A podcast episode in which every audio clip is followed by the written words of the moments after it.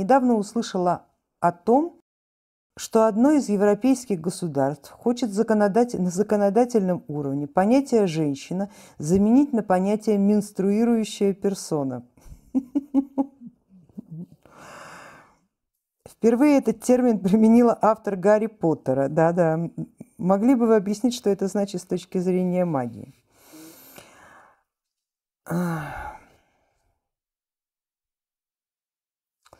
Да, Роулинг, конечно, протроллила их знатно. Они, конечно, ее троллинга не оценили, ибо нечем. Но, в общем, кое-кто оценил. Да. Знаете, то, что сейчас происходит вот в этом, это такой гротеск. Просто полный гротеск.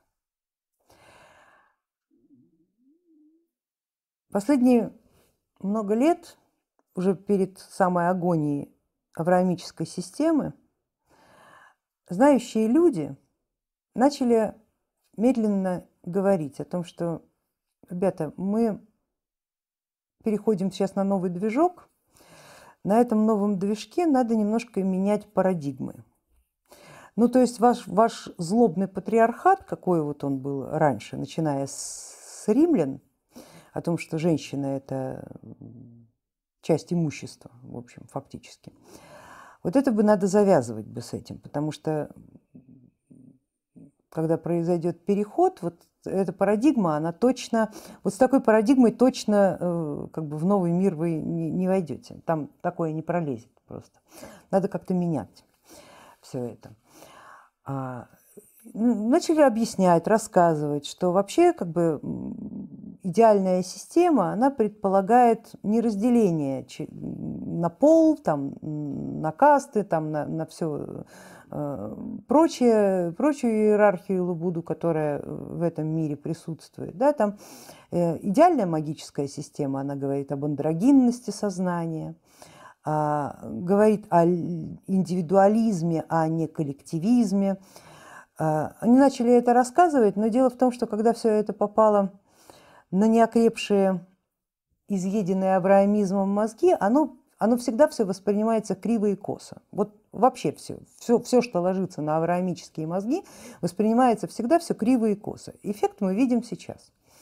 Когда мы отрицаем пол, то есть очевидное, да, когда люди, знающие, говорили об андрогинности сознания, а не тела, но тут происходит полное непонимание. Да? Они, они это экстраполируют именно на, на физический план. Они все экстраполируют на физический план, хотя речь шла, конечно, о плане духовном. И вот это вот, вот этот гротеск о смене пола, о приеме препаратов, которые задерживают гендерное развитие, да, о, о, об операциях, а вот об этом, от этой бредятине менструирующая персона. И все, что вот связано сейчас с трансгуманизмом, с э, отказом от гендерности, там тысяча полов разнообразных, это попытки наработать алгоритмы, которые в новой системе должны быть обязательными. Но они не учитывают, что они должны быть обязательны в голове, а не в теле. То есть как бы подготавливают, как бы изначально знающие, они подготавливали людей, говорят, смотрите, рядом с вами как бы могут появиться э, существа, у которых, например, там четыре пола внутри одновременно. Это, конечно, не вы, но они просто могут появиться рядом с вами. Ну вот инопланетяне прилетели, да, у них четыре пола одновременно. Ну вот так они устроены. Вот как вы будете с ними взаимодействовать, как вы будете с ними поступать? Э, ну, наверное, надо как-то просто в голове это уразуметь, что это тоже нормально. Но это не нормально по отношению к тебе, потому что тебя природа создала, мужчина или женщина. Ты homo sapiens, определенный биологический вид. Ты не сможешь выработать в себе одновременно четыре пола, но ты можешь понять, что это такое. Ты можешь прочувствовать, что это такое. То, что сегодня происходит, это, это гротеск, это сюрреализм, это неверно понятые установки. Знающие говорили, как вы можете жить рядом с эльфами с гномами, там, с свергами, с троллями, когда вы их боитесь и не понимаете. Это не значит, что вы должны стать троллем, цвергом. Вы не можете стать тем, кем вы не являетесь. Вас природа родила людьми. Так будьте людьми, научитесь быть хотя бы людьми. А что такое человек? Человек это тот, который способен все осознать, все понять и все описать. И даже очень много чего почувствовать. Если у него, конечно, не будет стоять ограничений на описание, на осознание. Это неверно понятый посыл, который, конечно же, не может продолжаться долго – знаете, в, когда молодая Советская Республика э, начала свое существование, проводилось очень много экспериментов, приблизительно таких же, как сейчас. Например, эксперимент по вседозволенности. Взя, брали там совсем маленьких ясельных детей и не воспитывали их, а отдавали как бы самим себе, пускали дело на самотек. Смотрели, как они развиваются в естественной среде без малейших ограничений. Эти маленькие существа очень быстро превращались в животных, которые поедают собственные фекалии и размазывают их по лицу соседа. Потому что животная природа, она и есть животная природа. То, что происходит сейчас, это эксперименты такого же плана а если вот это вот все будет как бы разрешено, как люди будут поступать? Они сумеют вообще людьми остаться? Они сумеют сохранить самого себя, саму суть человеческую, не позволить ее подменить чужими идеями, модой, изменением формулировок женщина на менструирующая персона. Интересно, а как они назовут, хотят назвать мужчину? Я стесняюсь и боюсь спросить. Это эксперимент.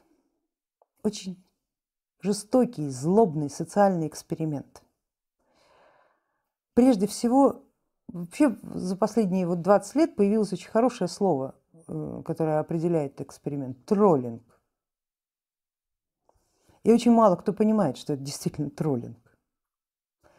Жуют это за чистую монету, от безграмотности в основном, как те дети, которые не знали правил поведения и вели себя, как подсказывала им животная природа. Вот если традиционно не передавать правила поведения в человеческом сообществе, они начинают заниматься вот таким идиотизмом, мягко говоря. А что это значит с точки зрения магии? Ну, наверное, это с точки зрения магии естественный отбор введение в серию экспериментов и наблюдение, как человек будет в этих экспериментах себя вести. Останется он человеком? Останется он по-настоящему человеком? Вот топит он, например, активно там за ЛГБТ-сообщество. Он говорит, каждый человек может быть таким, каким он хочет. Но тут случается ужасающее. Заболевание, которое передается только через однополых партнеров. А потом уже, конечно, повсеместно. Вот давайте засекаем время. Через какой промежуток времени все топившие за ЛГБТ-сообщество начнут рвать это самое ЛГБТ-сообщество на мелкие тряпки. Останутся ли они при этом верны своим убеждениям? Или все-таки своя рубашка ближе к телу? Или все-таки помирать не хочется в любом случае? Болеть, помирать, очередную прививку в себя вкалывать? Давайте посмотрим. Очень интересно. Эксперименты это. И вот эти вот смены терминов, это же не первый раз в нашей жизни происходит. Как только происходит смена парадигмы, сразу начинается перемена формулировок. Оруэлл в своем, в своем культовом произведении это очень красочно написал. Да и в опыте это есть, это ж не только фантастика. Очень много людей сейчас проявляют как бы свою истинную сущность, насколько они, эти люди, действительно люди. Может, они не люди. Может, они действительно такие животные, которые, если предоставить самим себя, они фекалии будут есть. Вот на это и эксперимент. За ним наблюдают, Магические системы считывают, фиксируют результаты, поведение. Не только каждого человека в отдельности, но и всего человеческого сообщества, выставляя оценку этой цивилизации. Прежде всего авраамической цивилизации. Чего она достигла? Чего она достигла? Убив старых богов, поработив людей, заставив их добровольно называть себя рабами. Это к чему-то привело? Чего-то это достигло? Кроме, кроме того, что выработался очень виртуозно отточенный алгоритм предательства своих прошлых убеждений, своих воззрений, друзей, мечты, любимых, кого угодно предавать научились виртуозно. А может быть, есть такие, кто сумеет против этого устоять? Магия – это ведь не только волшебство. Магия – это миропостроение. Но чтобы понимать, кого в какую реальность распределить при смене движка, нужно взвесить каждого. И взвесить, и посчитать, как каждого в отдельности, так и все человечество в целом.